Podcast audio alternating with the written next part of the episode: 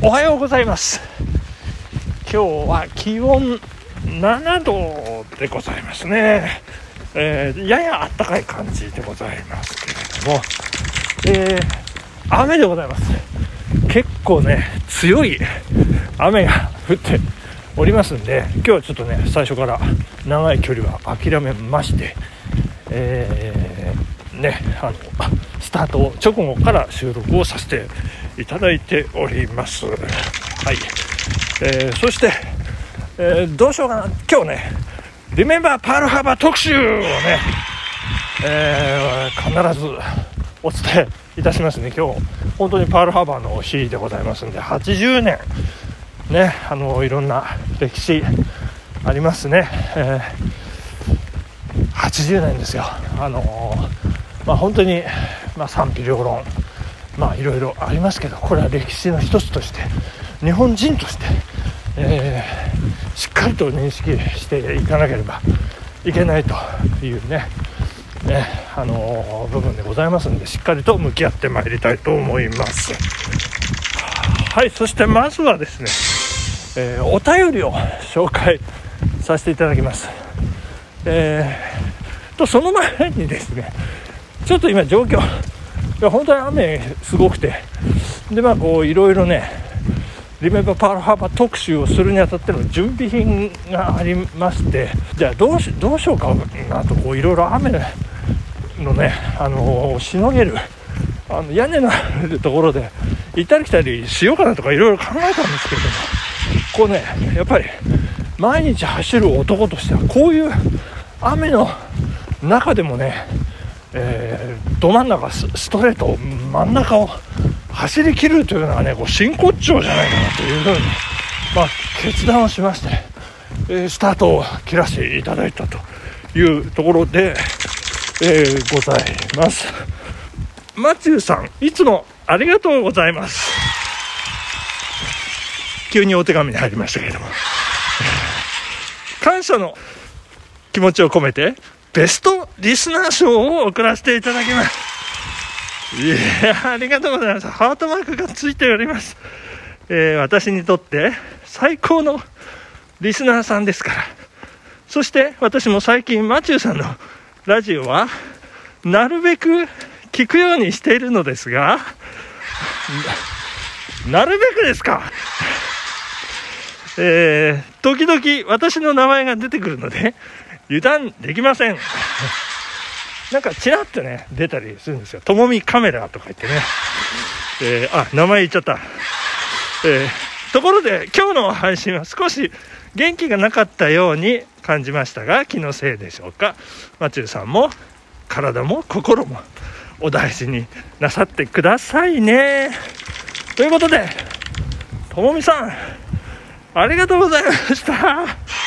いやー嬉しいです。最高でございます。まあともみさんのね昨日のラジオもあのー、非常にえー、嬉しい嬉しいラジオねありがとうございました。本当にいつも。本当に聞いてますからね。あの本当です。ということでございましてえー、引き続き、えー、よろしくお願いいたします。ということで、Remember! パールハーバーえー、まあ、ずっとね、前からやるやるやるやる言っておりましたけどもね、これ、えー、週刊新潮の、えー、っと、12月9日号、先週の木曜日発売の、12月9日号のコラム。うわちょちょちょちょ 水たまりめちゃめちゃですけど。えー、ね片山森秀さんの「下級当選」というコラムでねあのパルハバ特集やっておりまして、えー、これ1ページのコラムなんですけれども、まあ、非常に感銘を受けましてまあなるほどな歴史ってこういう感じなのかなっていうねもうなんか読み終わった後にこう背 筋を伸ばして深呼吸をスーッとするかのようなね感じの胸にしみ入るコラムでしたんでご紹介をさせていただきます。これえっ、とかいつまんでねこれかいつまんで説明しないといけないんですけどまず状況ですね、えー、明治14年。明治14年っていうとあの、まあ、歴史としては明治14年の政変ということでね。えなん起こったんですよ。ちょっとあの説明がうまくできなくて。あれですけど、まあ、明治政府がね、まあ、軌道に乗り始めた頃でございますけれども、えー、ハワイの国王のカラカウアさんという方がね日本を訪れまして、えー、その目的は、えー、ハワイへの移民を日本の国策としてやってくれないかと、まあ、要はハワイをねこうどんどんこう豊かにしてほしいということだったんですけれども、え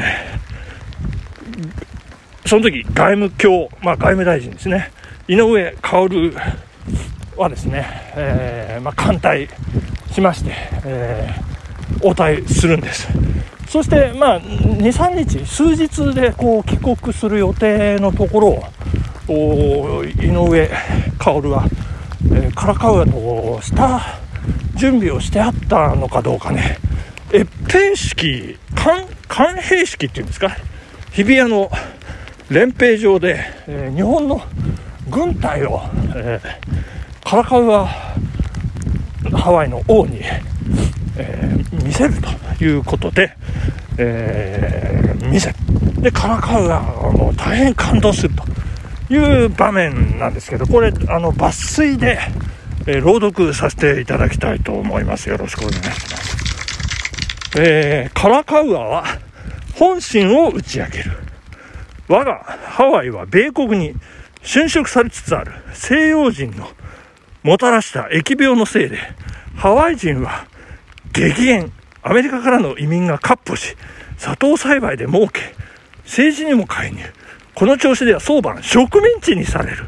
未だ独立を保つ東洋の国々もハワイと同じ運命をたどるのではないか。ということで、えー、これね、まだハワイはね、アメリカじゃないんですよ。ハワイなんです。ね。えー、そしてカラカウアは天皇に訴える。東洋諸国、東洋諸国の大同盟を作ろう。名手は日本だ。港に鉄道、帝都の異様、そしてこの目で見た近代軍、極東の島国の文明開化は本物だった。日本を中心に東洋諸国が足並みを揃えれば西洋諸国を跳ね返せる。カラカウはこの後、清朝の中国、タイ、ビルマ、ペルシャ等を歴訪するという。日本は、日本が、日本さえその気なら、えー、大同盟を解いて回るという、ハワイにとっても最後のチャンスかもしれない。日本からの移民が大勢欲しいのも、増殖する白人の移民に対抗してもらいたいからなのだということですね。それがカラカウアさんの本心。もう何とかしてくれ。ハワイ危ないということなんでございますけれども、続きます。明治天皇も、岩倉智宮、伊藤博文や大隈重信も困った。困りますね、これね。えー、大東洋同盟など、絵に描いた餅、秦は李朝鮮の奇数をめぐって日本に極めて敵対的なのだ、えー、大陸と半島のことで我が国は飽和している。内政も落ち着かない。西南戦争からまだ4年。議会開設問題。どうする？憲法制定どうする？まあ太平洋のことまで考えられない。日本はハワイの提案を移民の件以外は全て退けることとなったのであるということでございますけれども、はい、その後どうなったかというところでございますね。えー、ハワイがアメリカに併合されたのは、それから17年後でございました。えー、日本が日露戦争の勝利で一息ついて、太平洋にまで気が回るようになった時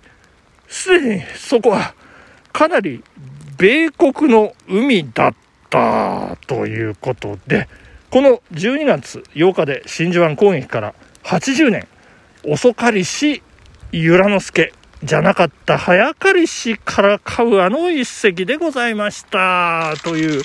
ことでコラムは締めくくられておりますけれどもいやーこれね17年後、明治31年でございますね。これ日露戦争は明治37年から38年ということで、まあ5年、6年、早かった、早かったんですね、唐川さんね。早い、早い唐川さんっていうことで。いやーなんかね、こう歴史、まあ日本はまだ準備が整っていなかったっていうことでね。いやいやいやいや、もう、ハワイもそんな不沈を繰り返してまあ今や、えー、まあ、アメリカ、まあ、ただね、まあ、もうそういう風になりましたからそれそれはそれっていうのも語弊がありますけれどもまあいろいろ巡り巡ってね、まあそ、それを言ったらもうアメリカ合衆国そのものももう移民の国ですからまあそういう歴史をねしっかり認識した上でまあ過ちは繰り返さない。いいことは頑張ってあの続けていこうというような歴史認識はしっかりしていきたいと思います、えー、ありがとうございます、えー、全身がびしょ濡れになってるけど本日は